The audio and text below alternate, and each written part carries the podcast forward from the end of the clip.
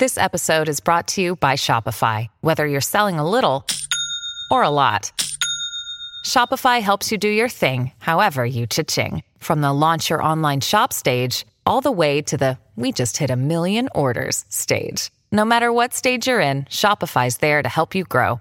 Sign up for a $1 per month trial period at shopify.com slash special offer, all lowercase. That's shopify.com slash special offer.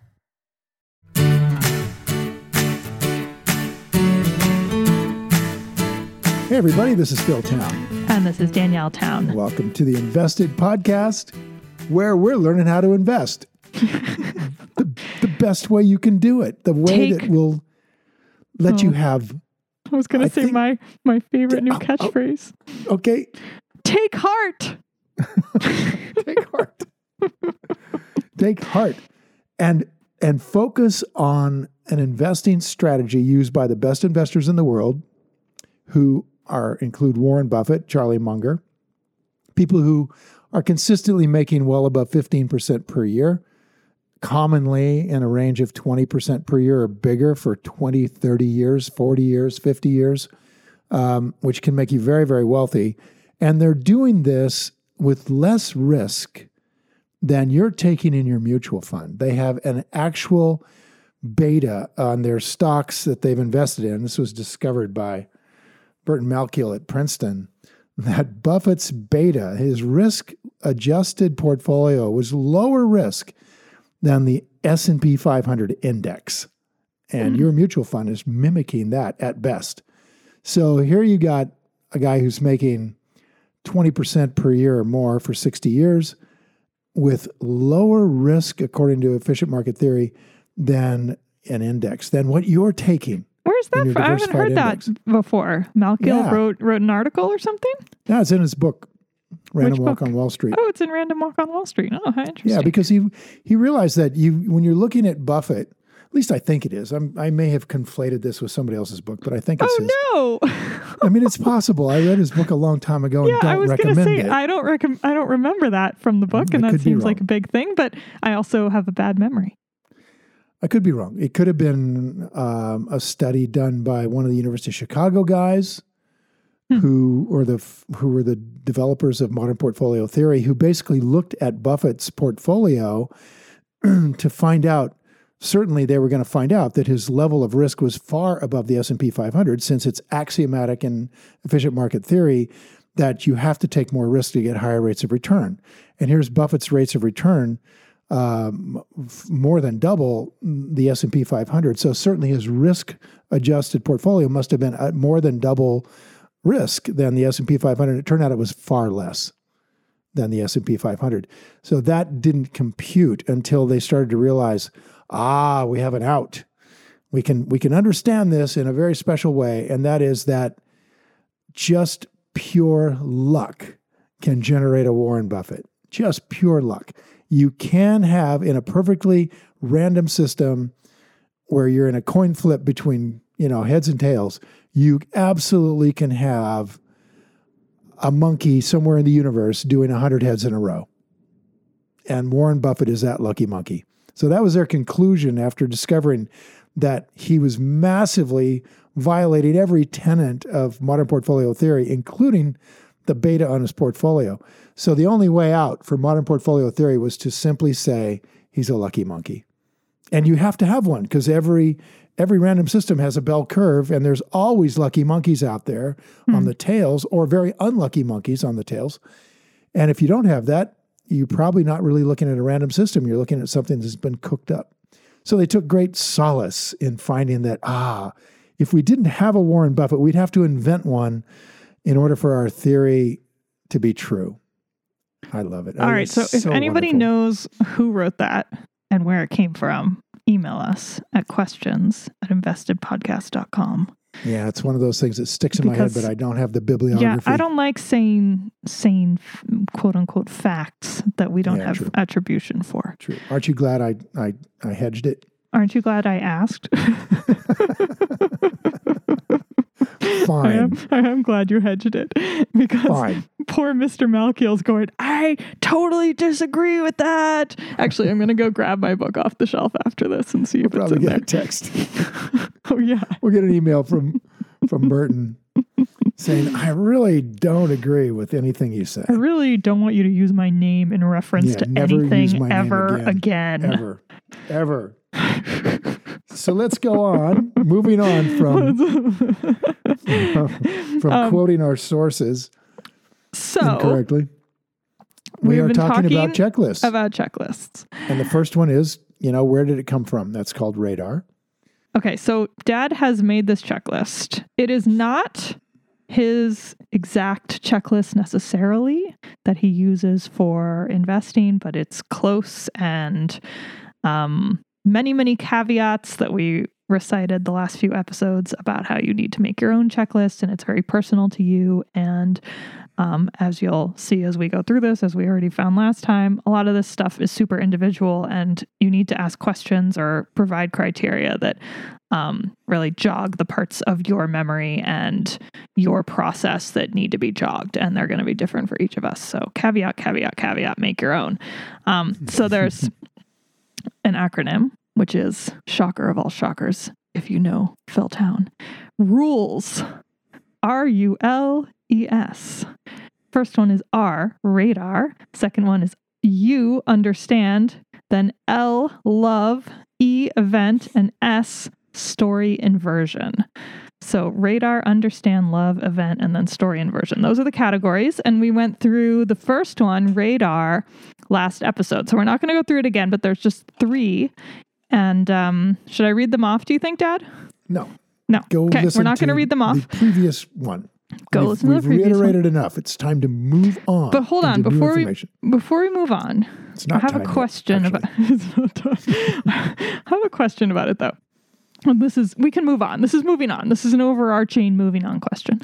Um, so these these criteria that you set forth were pretty foundational, I would say. Like like the last one is I want to know this industry or I already know this industry.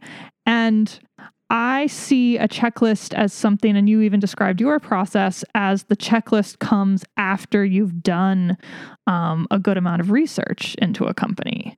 So, is that how you use this, or do you use it as a more like um, pre pre pre research prerequisite type of checklist before you I do? use- Yeah, good question. I use it both ways. Um, and after you use something like this a lot, you start to know that you're going to go take a company through this process. and it starts to inform you more than a little bit about what you're actually going to look at at all. Hmm. So I know I want stuff in my three circles. I know I want stuff that a guru's looking at. I know I want to be in industries I already understand.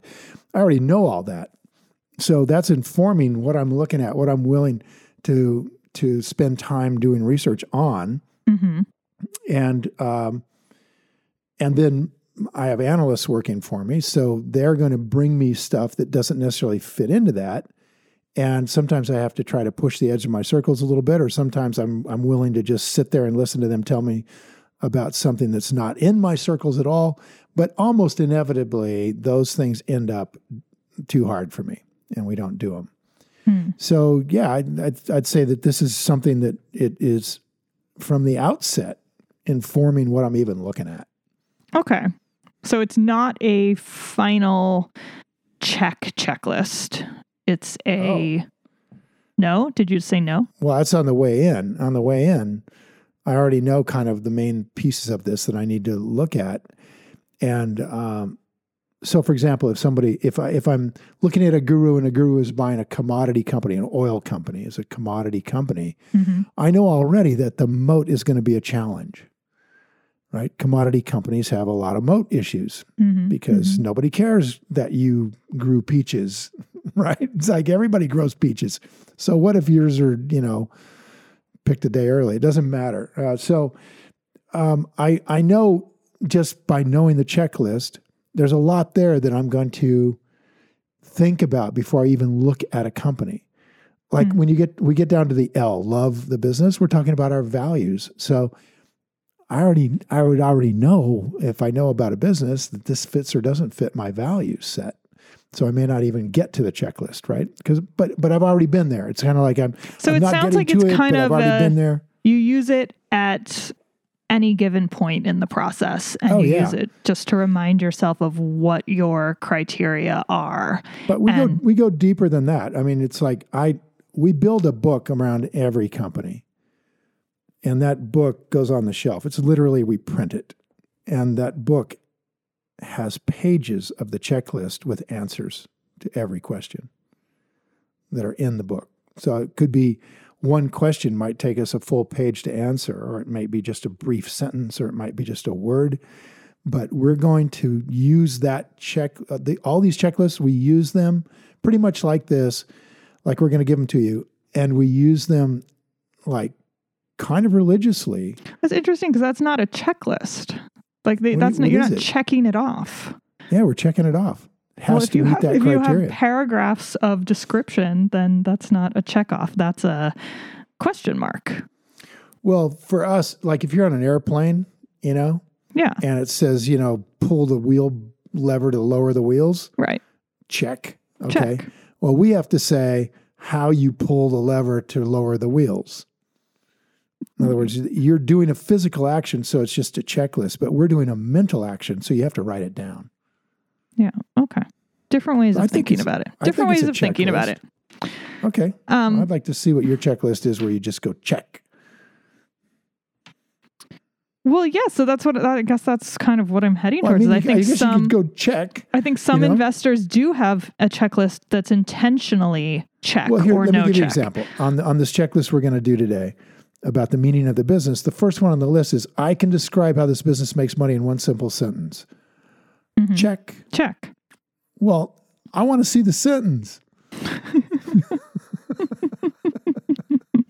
I don't want you to I don't want to tell myself I can do it and then not do it. So So let's need to do revisit. Let's revisit this question when we're done because I think we'll be we'll be more Okay. informed. Maybe I didn't say what's a real this better. checklist. No, you may you came. I didn't say that. I don't think it's one's real and one's not. I just think that um, they have different purposes, right? Okay, so radar and then replay the tape, but I thought you said this isn't really a checklist because a checklist is something you just check the box. oh, maybe I did say that. You might have said that. I think I said that. All right. You're But right. I think this works as a checklist. So okay. Okay. Let's let's dive in. Understand is the next one.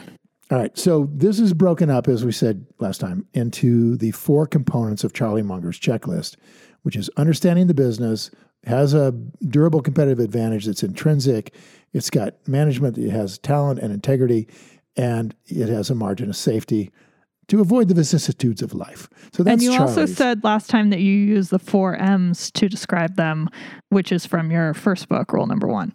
Right, which para- which is exact parallels but different names for it. So when Charlie says understand, I say, you know, know the meaning of the business. He says durable competitive advantage. It's intrinsic. I say moat. He says management. I say management. He says margin of safety. I say margin. So they're almost the same. Mm-hmm. They they mean the same things. There's semantic differences there. All right. So this one we start with understand, and we break it up into these four components, and we're actually going to break this up into um, three components that would affect how we view the business as whether it's wonderful or not. So this is kind of the wonderfulness checklists, Okay. and then three components that break it up into margin of safety. So we're going to look at margin of safety three different ways, uh, like we discussed in the book Invested. Okay. So margin of safety, the payback time, and 10 cap views of value and price. cool. Okay, so we actually have six checklists underneath what the the U letter would cover. Understand? Okay. Let's All right, very good. we'll figure it And out. the first we'll one is- try to figure it out anyway. Understanding the meaning of the business. Okay, so what does this business mean in the world? How does how do we describe this business? So, I, let me. Shall I run through them really fast? Can- And then Yeah, we'll put good these idea. up on the website. Good. Read read all of them. Good idea. All right. And so don't worry about taking them down when you're driving or anything. This is just real quick.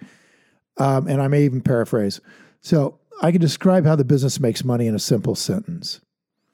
I can describe the top three competitors and their way of making money in a simple sentence.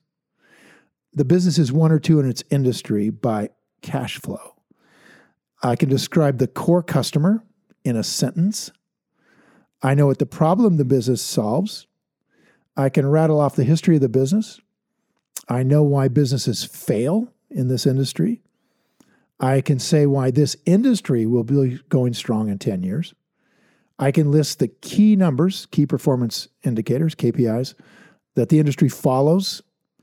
And I can list the key risks a business takes in this industry. Oh, All right. that's cool. All right. So, a, a relatively deep dive into the industry and a demand in the checklist to be able to say it in a simple sentence. Hmm. Because what I'm not saying here is if I can't do that, it's probably too hard for me. Mm-hmm. Make sense? Yeah. Okay. Was Shall that all of them, or is that? yeah, that's it. oh, okay. Yeah. That's so it. tell them one one at a time. Okay. I can describe how the business makes money in a simple sentence. I can So, describe how the business makes money in a simple sentence. Yeah. So Chipotle Mexican Grill, they sell gourmet uh, gourmet natural and organic food to the masses. Hmm. That's what they do, True. right? True. And that gives them a unique like I've just described a business in a simple sentence and it's really hard to find another business that does that at all, much less on a national scale. So we we're right away immediately with just that sentence into the moat. Boom, right there. So that's kind of cool. If you, you see the description of the sentence also turns into a moat statement, that's rocketly. That's really good. I like that a lot. Hmm. Okay. What would it be for Amazon? now there's a six inch bar. There's a simple business. I don't know what it would be for Amazon. Okay, you guys, you can take a crack at that. Let's see some simple sentences on what Amazon does. The the great disruptor, right? What it's harder when it's harder when it comes to multifaceted businesses, which are to your point, and I think this is what you're trying to get at with this checklist item. Um, it's harder to understand multifaceted ma'am. businesses. Yes, ma'am. Very hard to understand. So, for example, Berkshire, which is a Yeah. multifaceted business, 60, 70 private companies, Right. 30, 40 public companies, insurance business, which is almost, you know, just opaque. They're sort of hard to understand. Banking And then a whole of like finance. stock investing component, which is like, Mhm. all Whole right. stock investing component. And it may be possible to put that into a simple sentence. I can describe how this business makes money in a simple sentence. Berkshire buys companies that are wonderful and on sale. Oh, I was going to say Berkshire buys value. there you go. There you go. I think we both we both said the same thing. Yeah, there you go. Yeah. So sometimes it's not that hard. Trying to say that about Amazon, I, if I maybe you guys can figure it out right off the top of my head. I haven't tried, but right off the top of my head, that's a little tougher. You know, back when they were selling books out of uh, Bezos' garage, it'd be a little easier, Yeah. right? I, I'm trying to think. Um, I think Amazon provides. I mean, you can get really esoteric with these things, right? Like you could say, like Amazon provides what we need in every possible way. But that's oh my God, you got to say something so vague. useful yeah, to invest exactly. in. I mean, these guys But have taken on IBM with AWS. They've Right. taken on, they, they're just challenging one major industry after another, which to this point have had nothing to do with each other. Mhm. But Bezos starts to realize that all the things he built to make book selling work online result in disruptive technology to all kinds of industries. But that's really tough to put in one sentence and really tough to understand the business, where it'll be in 10 years. I mean, it's a juggernaut, so you think it'll be someplace bigger, but you know, that's a hard business for me to understand. So I I, don't see Warren Buffett buying into it either. Yeah, they've bought some Amazon. Yeah, well, Ted and Todd, those guys. That's what young. everybody always says. Oh, Ted and Todd. All right, next one. wait, wait. Oh, wait, So- not done. Does that then beg the question in certain situations? Um, if you can't answer it in one sentence or you can't adequately describe it in one sentence, is that really a um, disqualifier? It certainly pushes the disqualification flag up. Yeah, I, I would say that would be a big red flag. now I'm going to continue on if there's other really good reasons, like you know somebody I really respect owns a lot of it. Excuse me. Um, I'm going to try to I'm going to try to make it work. I'm not going to try to dump it because I can't make a sentence Mm-hmm. because maybe I don't understand it well enough yet to make that sentence happen.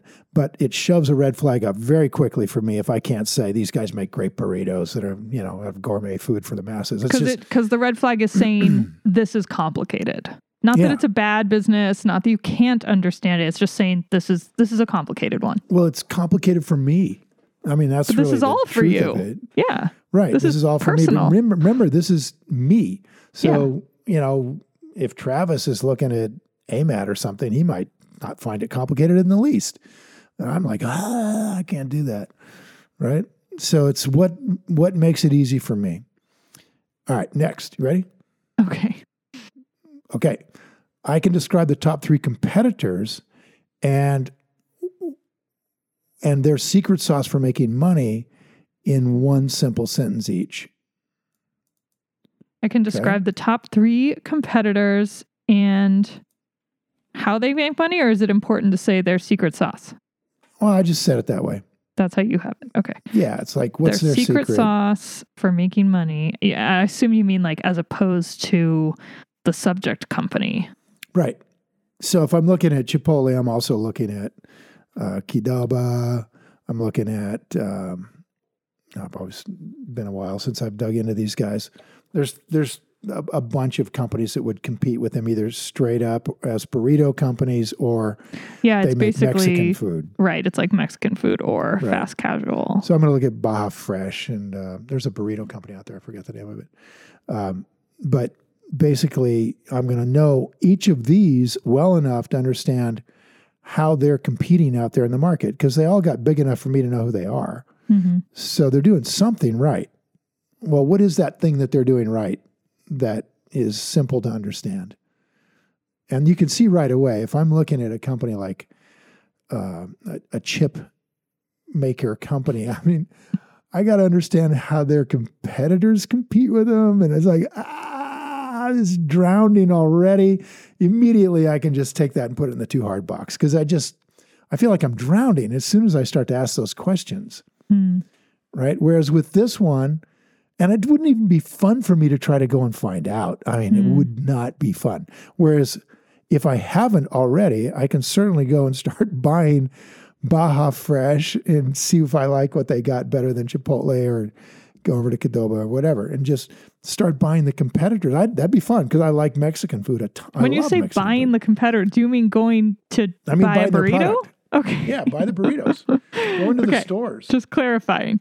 Yeah, absolutely. If you're looking at retail, anything like if you're looking at Ulta and and you're trying to understand Ulta, you know, you try to describe how they make money in a simple sentence. You know, well they they they have uh, commoditized, or I don't know if that's the right word. They've just made retail what up until now has been a specialty sale of cosmetics, and um, and they've brought in a wide range of cosmetics uh, to sell you. So they give you a lot of choices. Um, I mean, that might be a bad sentence for Ulta, but you get the idea. You make a sentence, and then you look at its competitors. Okay, well, there's Sephora over there, there, and which is the, the big one, and they're coming on strong, and they're starting to build their stores bigger because they saw what Ulta was doing, and now they're a Mhm. serious competitor. And you know, you, you really would I enjoy learning about that? Yeah, I don't. I, I do actually enjoy learning. But it's fun to go into these stores and talk about makeup. I like it. actually like it. I've seen you I do love- this stuff uh, way before I started learning about investing. I would see you do this stuff and it was so embarrassing. I just can't. It's like you just be there just trying to like get your shopping done. And there would dad be like, So, do you like working at this company? And the first one would be like, What? Do you remember the Urban Outfitters research stuff I was doing? I That was at- remember that you were market. weirdly excited to go to Urban Outfitters. And it was Well, you very guys- confusing. You guys pointed it out to me. I mean, you basically were like, oh, look at that. It's, Urban Outfitters had lines all through the store waiting to get to the cash register. Yeah, yeah. I will never forget that. really this was popular. in the um, at Farmers Market and at Third and Fairfax in L.A. And I was like, "Whoa! Look at these guys!" I think that was like 2001 or something like that. You were just kids. I couldn't believe it. It was just like, "What is going on here?" So yeah, that's it. It all it is embarrassing. I'm sure. yeah, because you care so much. I love talking to these guys uh, about about their companies. How about Whole Foods? You've, how many times have I embarrassed you at Whole Foods? Yeah, I mean, generally, like I love Whole Foods so much that I would just walk away and go do something else. But yeah, it was always like, can we just get our food and go and eat it? No, because I have to talk to the person making the burgers at the burger station, Exactly. how it goes with the hot food and how it all works Exactly. and how their hours are. Exactly. And if you're not excited about doing that, that's probably not a company that's something sitting in your three circles and it's not something you're going to get deeply into. Whereas I love doing that. I don't love doing it with AMAT or Lam. I don't The love doing it with these chip guys. These are all chip guys. oh, it's companies. a chip guy. Chip guy. I do not love doing that with those guys. Yeah, On but other hand, it now was really- now I do it and I feel like I like I have these like moments where I'm like, "Oh my god, I'm turning into my father." Like do you ever do anybody listening, do you ever look in the mirror and think for for myself, I, I occasionally like look in the mirror and I go, "Oh my god, I'm turning into my mother." Like it's this like strange look for just like a split second and I'm like, "My mother's in oh, it's me." And it's just so weird. So I have those honey, moments. I will tell you right now, the picture that you took doing your TEDx talk, the one that you used for for for the the screenshot, you look so Yeah, much like I do mother. look like my mom there. A lot. Yeah, it's it. It looked like you actually definitely. you actually called me to tell me that, and I was like, Oh I have been staring at that picture and thinking and how I'm- much and I I'm look like mom. when I was doing the stuff like that, you was so embarrassing to you. I'm channeling my grandfather. Oh, really? would take us to the store and he would be talking to the guy at the lumber yard and he'd be talking to the guy at the you know we'd go and breed a cow or something we'd be yakking with the guy or or picking cherries and take him down to the to the uh, cherry processor and he'd be talking to everybody and yeah absolutely. I, I Oh, get that's that from him. That's yeah, funny. Well, and it's funny because like I I mean I don't mean to say it negative like I am my mom is beautiful and I'm very happy to look like her. It's not it's not like anything negative. Like it's just this sort of weird moment of like somebody else is there. Oh no, it's me. And I have that feeling when now I go and I talk to people in stores or restaurants or whatever. I like have this moment of like I'm my dad. Oh no, it's me. It's okay. I I'm actually like this is important. it's okay to, it's okay to be that part of my dad but it's not my dad it's me It's me. I'm choosing to do this. I'm not forced into it like olden times. Um, so So, so, a couple okay. couple wait, more where are we here? Okay, so we did. I can describe the top know three your competitors competitors and their secret sauce for making money in Yeah. one sentence. Yep. Um. all about keep it simple Okay, give me And- the next one. We'll do one more. the business is in the top of its industry by cash flow. So I use owner earnings and free cash flow. And I want to see a business that's really doing well with that criteria as opposed to revenue or earnings, which are the typical views of who are the big guns in the industry.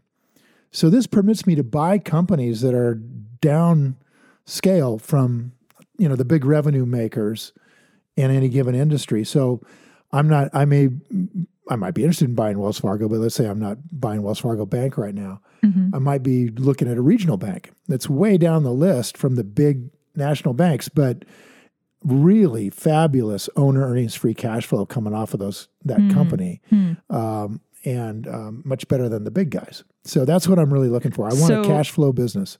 Okay, because looking at earnings or something like that would mean you'd only be looking at the big guys. And this Yeah. lets you. And um, and when we we'll get to earnings, I mean we'll we'll definitely look over all those things in terms of growth rates, but in terms of just hey, these guys look great. Though one or two relative to its you know its uh, revenue, I really like to see the really big cash flow guys. And you specifically say the business is in the top of its industry by owner earnings and free cash flow because different industries can have different amounts for those Right. things being kind of they can be normal. very different. Yeah. Exactly. They can be different. You go to the car industry and it's going to be, you know, thin pickings because the margins are so thin, com- Mhm. competition is so high. Um, and and you go to uh, uh, oil industry, th- relatively thin because you got a lot of capex. Mm. You go to the software industry, you have gigantic owner earnings relative to earning revenue. So yeah, each industry is different. Okay. Next Okay, one more. Yes. the core customer of the business. I know the core customer, and I usually like it to be me. I, I, want to be. know the core customer Yep, of the business, yep. I can describe the core customer in one sentence. preferably me. Preferably, it's me.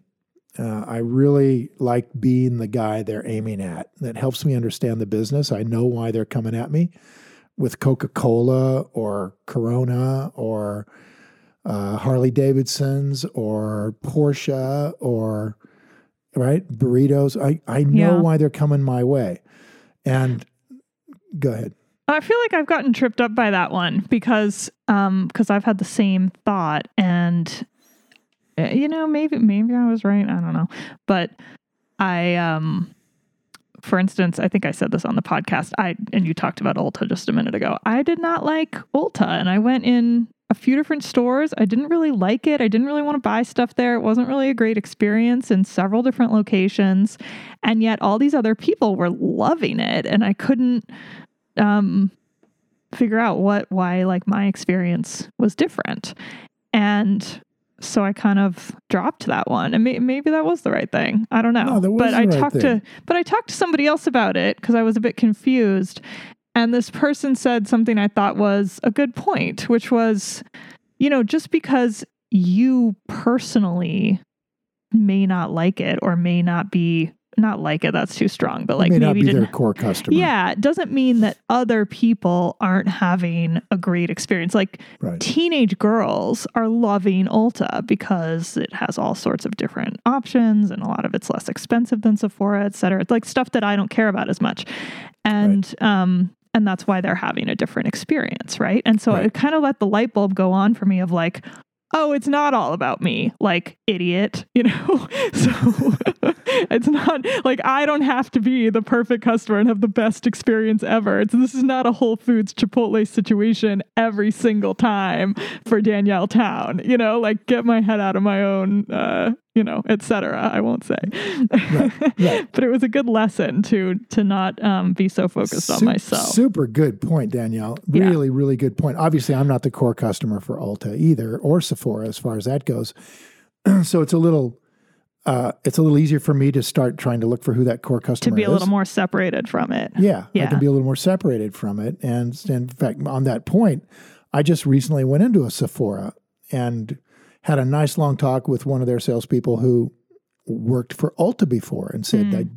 They don't treat me as well. They are really demanding. Mm. And I really love working for Sephora. It's much better. And, you know, granted, she's got her point of view because she works there, right? Yeah. And it's not gospel, but it's an interesting, interesting thing. You, you I think, would enjoy a Sephora store Yeah. substantially more than an Ulta Yeah. right? Yeah. So yeah, you got to find the core customer and understand them. And I think that's a good place to stop for right now. I mean, we've I got so the too. rest of the list we'll post up, and we can come back into that next time. But um, you, the basic idea, and we may not go deep into every one of these things, every I single like one, talking may. about each one of them. You like it? I do. Okay, then let's I'm just keep learning. rolling. As long as you guys like it, we'll keep going. All right. Well, I so don't care what everybody else thinks. I know you don't. I know. and you know what? That is why you have started to get very, very successful as an investor. if you don't care what everybody else thinks, that is almost the almost the criteria of how to be a good investor. is to start with that.